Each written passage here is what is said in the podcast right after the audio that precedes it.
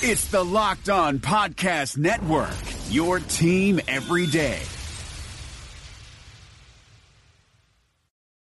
It is locked on Jazz on the 29th of May. Happy birthday, Dad.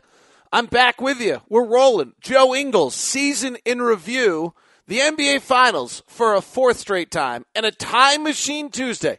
It's all coming up on today's edition of Locked On Jazz. Pow. How are you, David Locke, radio voice of the Utah Jazz, Jazz NBA insider. Glad to be back with you on Locked On Jazz. Thank you uh, very much. I took the week last week uh, and went back east with my son to visit colleges a little early in the process. Uh, since he's only a sophomore, but I would credit him. It was one of the most enjoyable weeks of my life just to watch him take it very seriously and uh, take it very intellectually and very mature.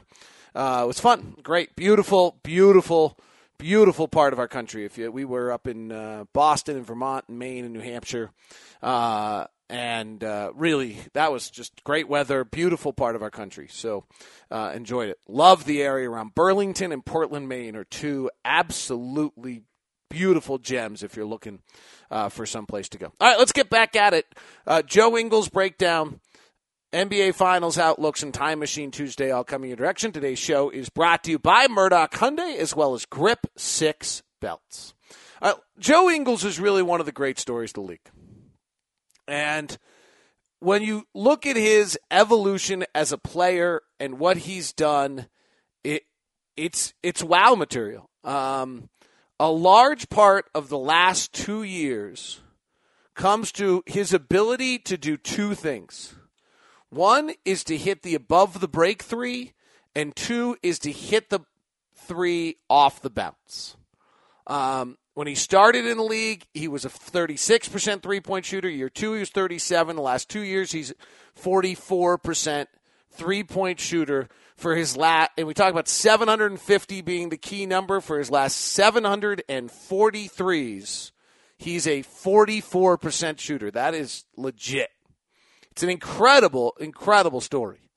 Uh, I, I'm only talking about him on the court here the intangibles, the 82 games played consecutively, uh, both the last two seasons, the 81 the year before, the jumping from 15 minutes to 24 minutes to 31 minutes in the last three seasons. It's his effective field goal percentage this year was 61%. I mean, I, I really view him as a playmaking Kyle Korver, and I think Kyle Korver is one of the most important players in this league. And I'll be honest, when, when he was a free agent a year ago, my viewpoint on Joe was largely that he was a Quinn Snyder system player. And I still believe this to some extent and still have some debates that exist for me when it comes to to Joe like as we as as we start playing around all off season and try to find you know that next player that um adds to who we are, is the bona fide scorer, changes us, moves us to the next level. All those things, you know, you have a tendency. Well, will Joe come off the bench? And I, I you know, he's a pretty darn good player, right? I mean, twelve points, four rebounds, and five assists is probably not exactly what you want out of that in the playoffs. You know, how good was he? Um, you know, he still shot his 46% from three. It felt like in the second series he was not quite as as valuable, but that's hard to say. Those are you know, you'd have to really probably dig into the and watch the video a little bit. But he was incre- he's he becomes incredibly valuable the minute Ricky Rubio's out because he's a ball handler. So I mean, he's he's really one of the great stories of the league and how he's evolved. And and then there, I still, you know, I I, I've, the numbers tell me not to doubt him at all. Uh, not to get caught up in the visual that is that can that really be one of your key pieces and and I'm not sure I think he's your like number two key piece offensively, but I he's pretty vital.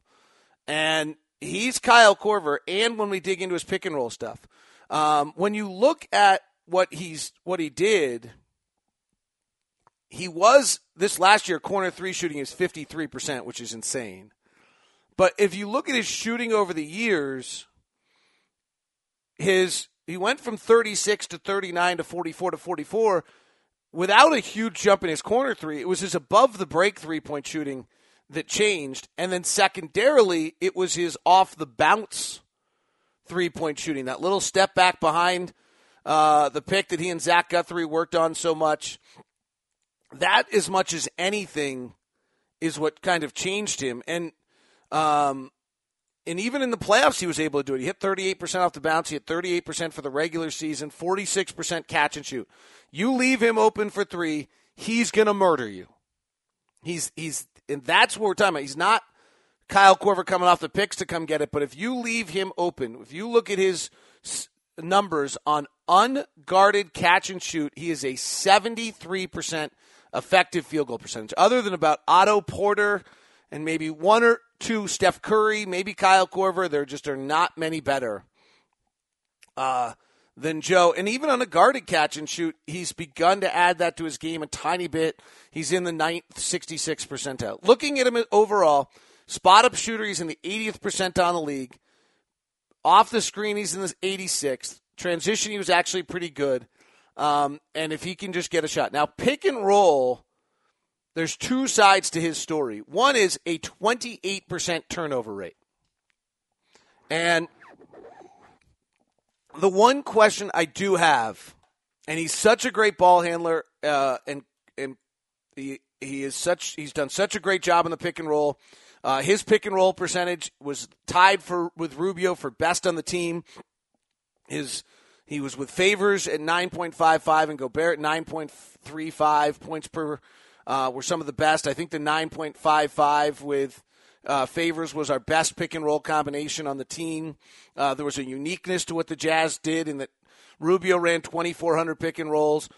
Donovan ran about 2,400, and Joe could run 1,400. And you could come at teams from, from different directions, and Joe allowed you to do that. The, the question as we move forward and try to take the next step is still, to me, a little bit of a question on how much of Joe is unique to Joe, how much of Joe is unique to what Quinn has built in a system that runs more pick and rolls, more handoffs than anyone else, and that Joe fits it or that a lot of players would fit it. I just don't know the answer. I um, and what I mean by that is trying to just figure out if you put somebody else in that spot.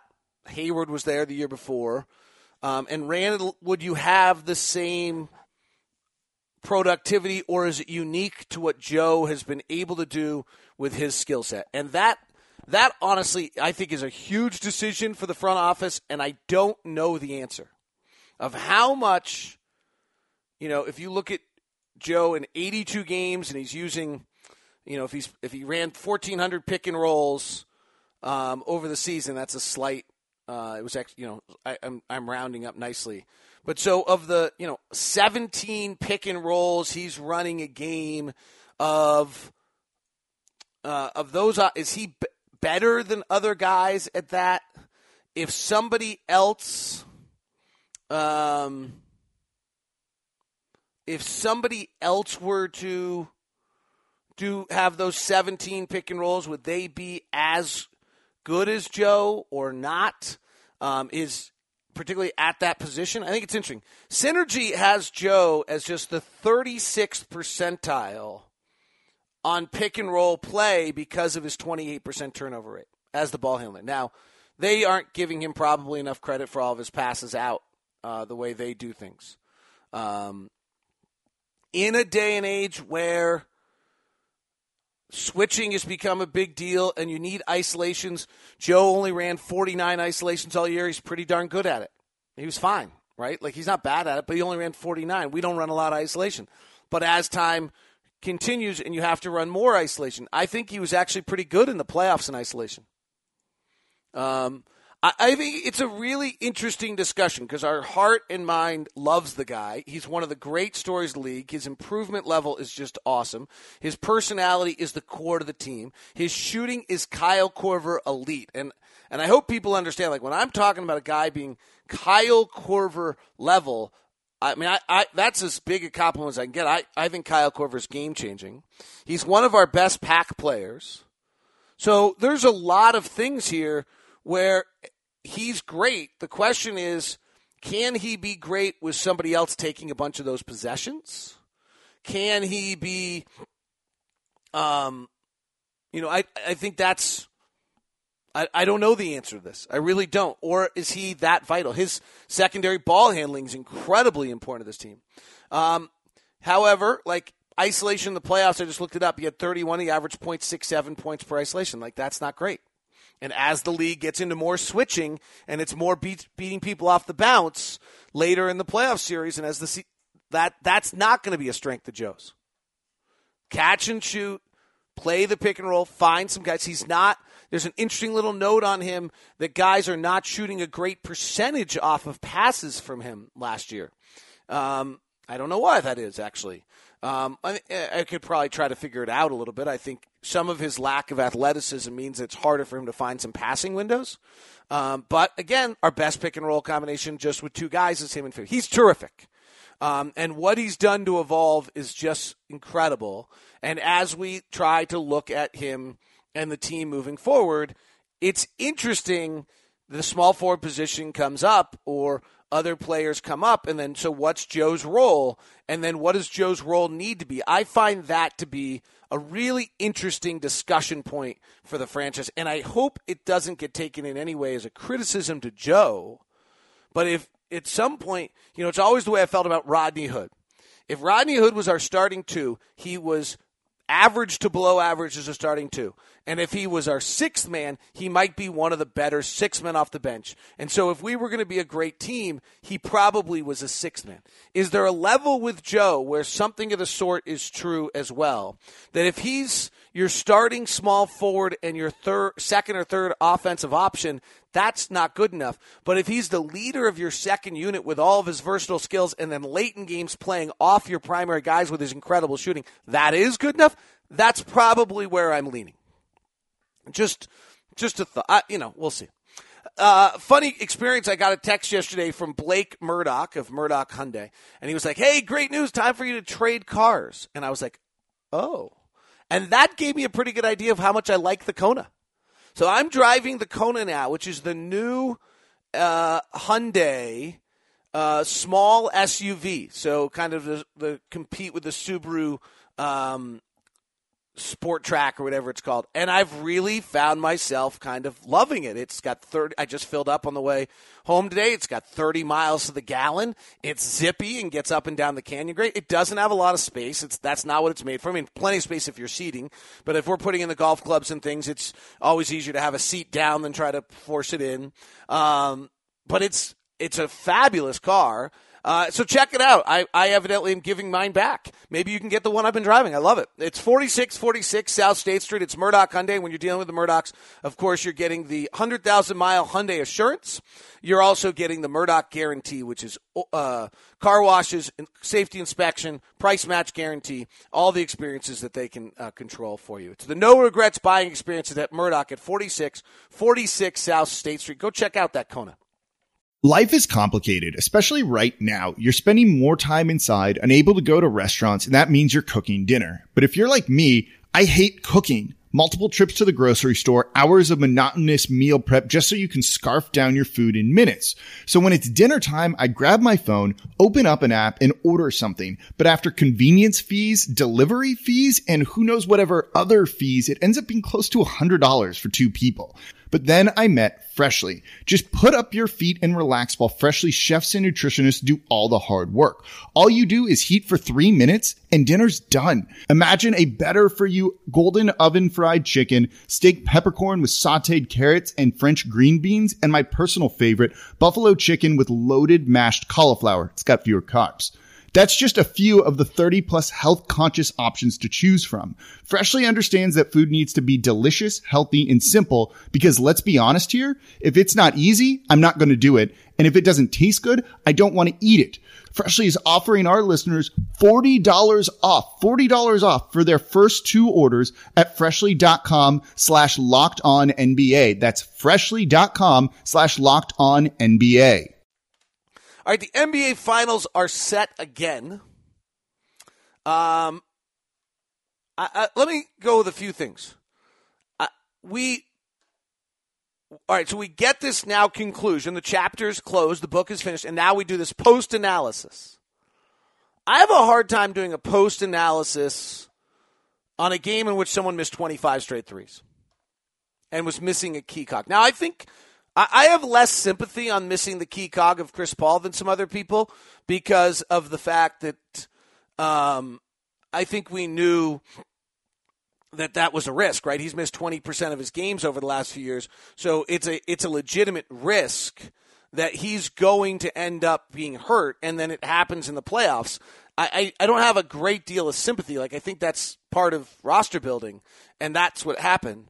But I the Warriors didn't look right to me that whole series. I thought they looked exposed. What they were exposed, I didn't know. I, I kept starting to write the tweet. I actually took notes during the game which I never published. Um, and I said at one point in the game, I wrote, the Warriors look defeated. They look broken. All series, it felt like the Rockets have exposed them. I'm not sure how or what has been exposed, but they have not had the zest other than brief explosions, and there's been nothing consistent to the Warriors.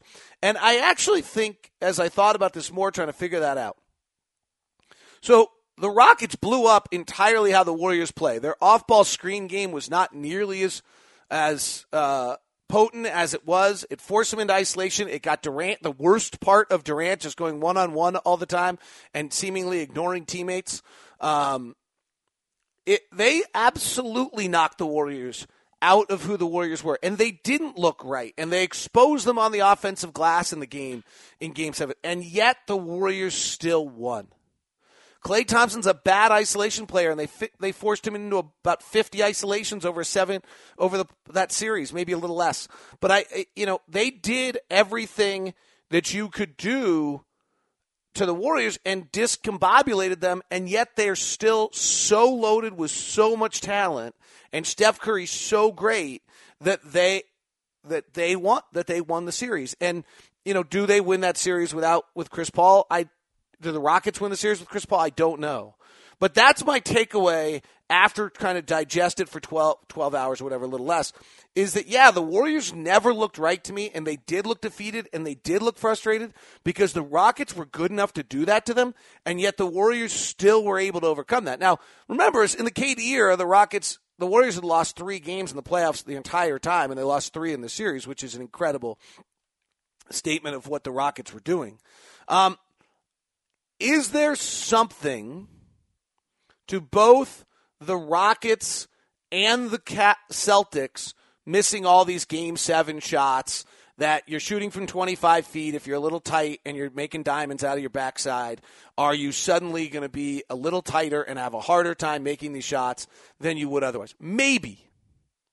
I'm going to go and I think anytime a team misses 25 straight threes and has the night that the Rockets had, I'm going to go with a confluence of events um, that has taken place. I think one I always talk about is the physically superior. So Trevor Ariza is guarding Kevin Durant, and Kevin Durant is physically superior. Eric Gordon is dealing with Steph Curry. I think Steph Curry is probably physically, athletically superior. James Harden and Klay Thompson's a pretty good matchup, but I think Klay Thompson might be, you know, you're dealing, Draymond Green is more physical than whomever he was, and they're switching so much. But for the most part in that series, the Warriors had an athletic, physical advantage, and I think that partially wore the Rockets down. I think the 30 minutes a night of Chris Paul missing was huge, and that wore the Rockets down. The travel schedule is brutal late in these series. No one talks about it, but you're playing every other day in different cities. Excuse me. You're playing game four in Houston, or game four in Oakland, game five in Houston, game six in Oakland, game seven in Houston. Like the travel schedule is brutal. So you're playing high motion physically grueling, physically overmatched.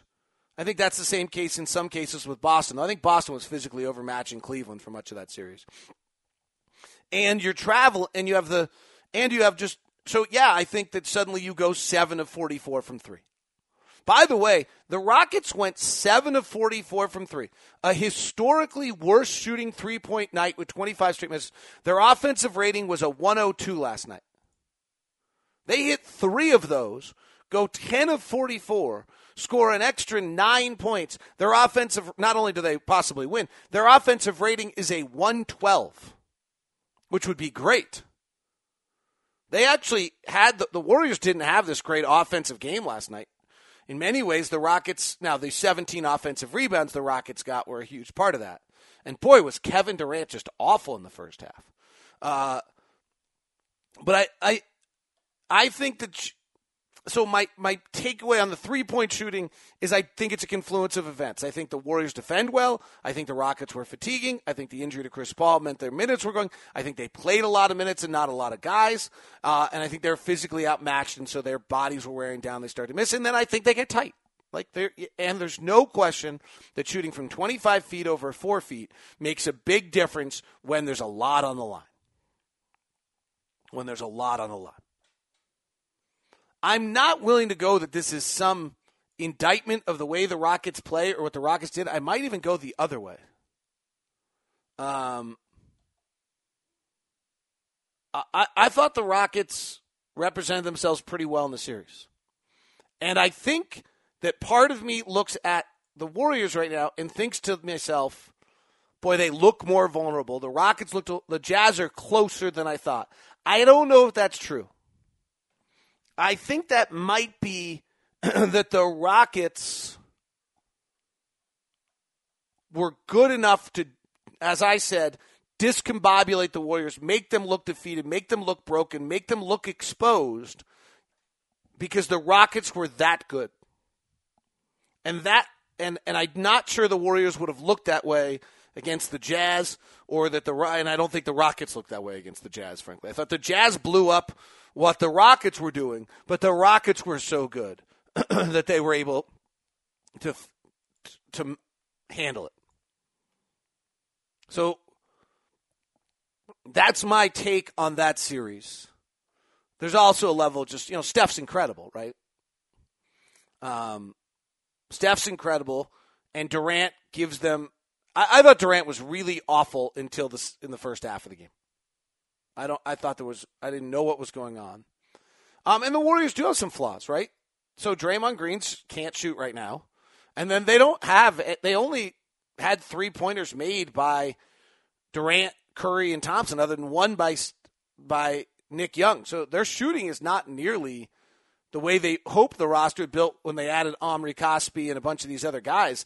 And Andrew Andrew Iguodala is not shooting it as well either. So there's definitely a level where this is this is considerably different than than they envisioned it would be.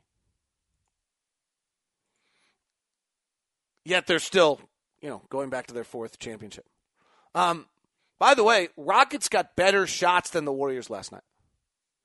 The Rockets uh, qualified shot quality last night was 54%, the 53.8, and the Warriors was 51.5, and the Warriors shot seven percentage points better, and the Rockets shot 10 percentage points, probably their worst night of the year. Uh, and the and the and that's not just that. You know, I got the Kevin Pelton um, luck concept. I'm not going with luck on this one. I'm going that they were. I think that they were worn out in the process. Cleveland, um, LeBron's the greatest player of our generation and one of the greatest players of all time. That performance was amazing. The third quarter to me was the most amazing when he came out and just distributed and got everyone else going. The narrative that people are floating around because Rodney Hood's not good and George Hill's not good, so somehow, but that's actually not true. George Hill and Rodney Hood's numbers are actually close. Um, to where they were for their career. The idea that somehow people are talking about that look, you players don't play as well with LeBron. I'm not buying this narrative at all, particularly if you look through his entire career.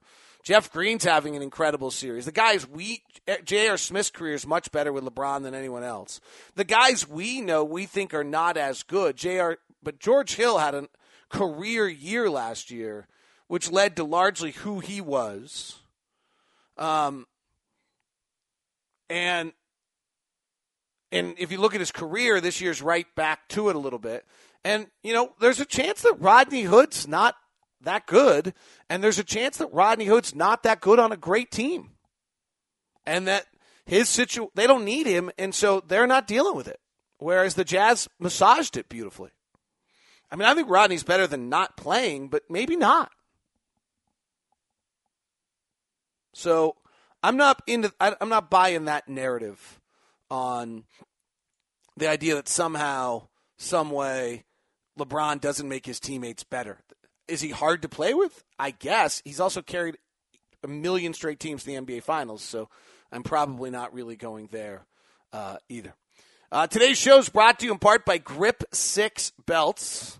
Golf season is here. Grip Six has got some cool things on the golf end of things. They don't intend it for this, but so Grip Six is is the really really cool part because of two things. One, so they have the belt that doesn't have holes and it then is flapless. So you flip it in and it locks right behind and holds uh, securely wherever you want. If your waist changes a little bit, like mine does throughout the season, you just adjust it. They're manufactured right in Salt Lake City. 100% of the materials are sourced from the U.S. Hands on manufacturing. They do not wear out. They're just awesome product. And then they've got what I think, from golf standpoint, is really kind of cool with Grip 6 is if you look at it, you can go buy the belt buckles are interchangeable. So you can buy whatever color you want your web strapping to be, and then buy a bunch of the other classic buckles and use those and change them out depending what you want, which is kind of a golf thing to do. Like you You could have been wearing your USA flag ones on Memorial Day. They've got great selection. It's at grip6.com. Use the promo code LOCKED. I got these belts from Keenan, and I have worn them ever since. And I gave them to my dad. He's worn them ever since. I have given them to our scouts as thank yous. They have worn them ever since. Once you do the Grip 6, you will love them. They also got a women's line and a kids line if you want to check it out. Grip6.com, promo code LOCKED to get you 25% or 20% off.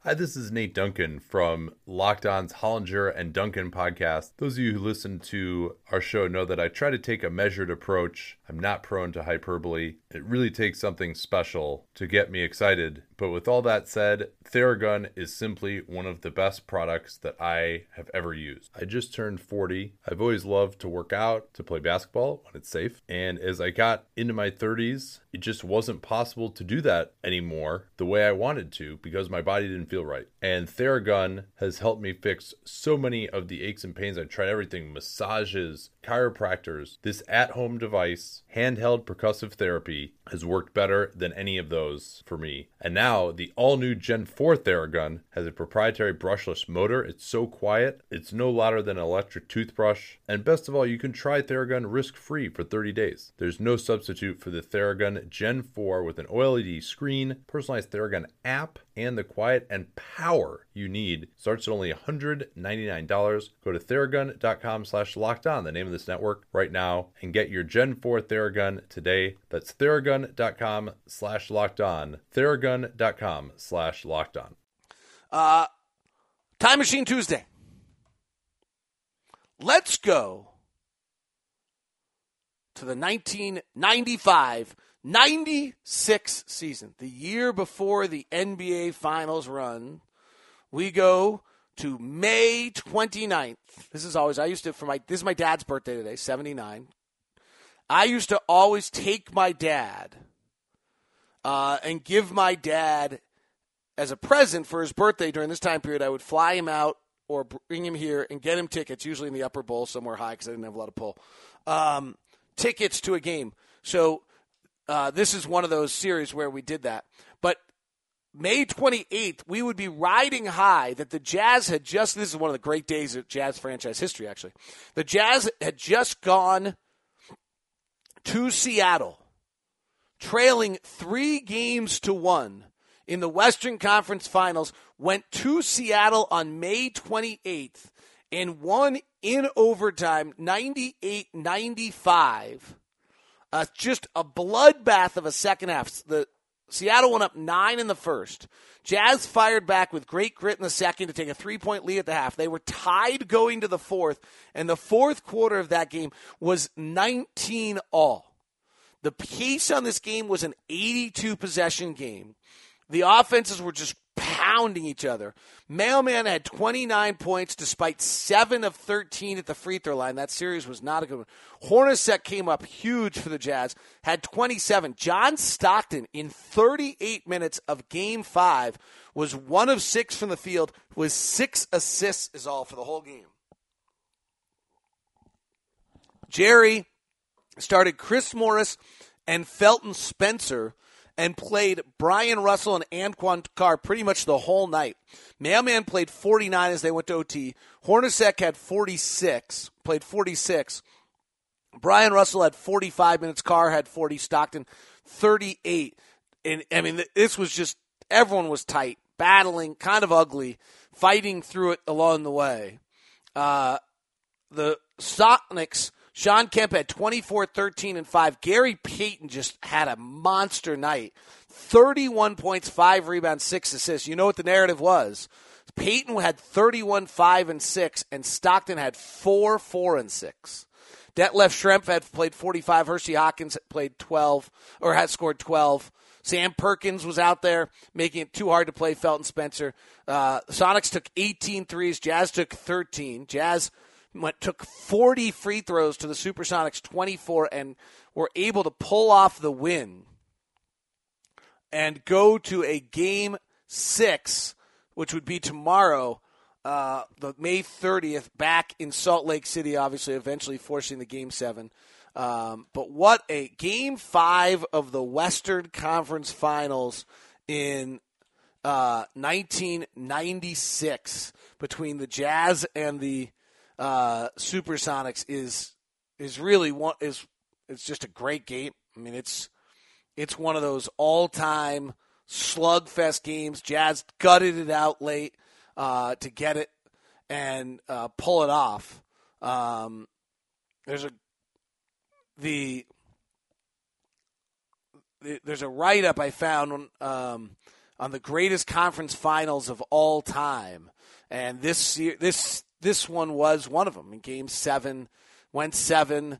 Uh, we've seen kind of what a Game Seven was the other day, and the Jazz forcing it through this win uh, was certainly one of those. In that the Jazz were able to uh, force that game and then win in Seattle, which at the time was, you know, Key Arena was rocking and one of the most difficult places uh, for anyone to play. So very one of the better wins in Jazz history as they outscored them eight five in that overtime and pulled off the win. Uh, so that is our time machine Tuesday today, kind of a fun one to go back and look at. And the Jazz came back, uh, force games, one game six, force game seven, and now uh, and then obviously the next two years were able to break through that loss.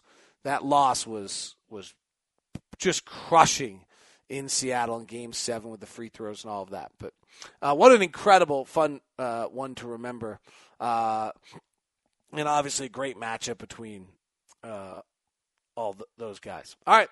That wraps us up. Have a great one. Thanks for tuning in. Uh, the Kona over at Murdock Hyundai, grip6.com. Use the promo code LOCKED. Look forward to talking with you today. Uh, it was fun to talk with you today. We'll be back with you. Plan for the rest of the week. I'm going to look at some research projects I'm working on. I'll start to watch draft guys. We'll continue our season previews, reviews of players as well. Talk to you soon. Thanks. Bye. Hi, guys, this is Josh Lloyd, host of the Locked On Fantasy Basketball podcast. The NBA is back, so that means that fantasy basketball is back in one form or another. We've got daily fantasy, but there's also some fantasy leagues with the resumption of play with these eight regular season games in Orlando, and Locked On Fantasy Basketball is going to have you covered. It's not just for fantasy basketball, though, because we recap all of the games across the NBA, so if you're looking for a broad overview of the action across the league every day, Locked On Fantasy Basketball is the podcast for you.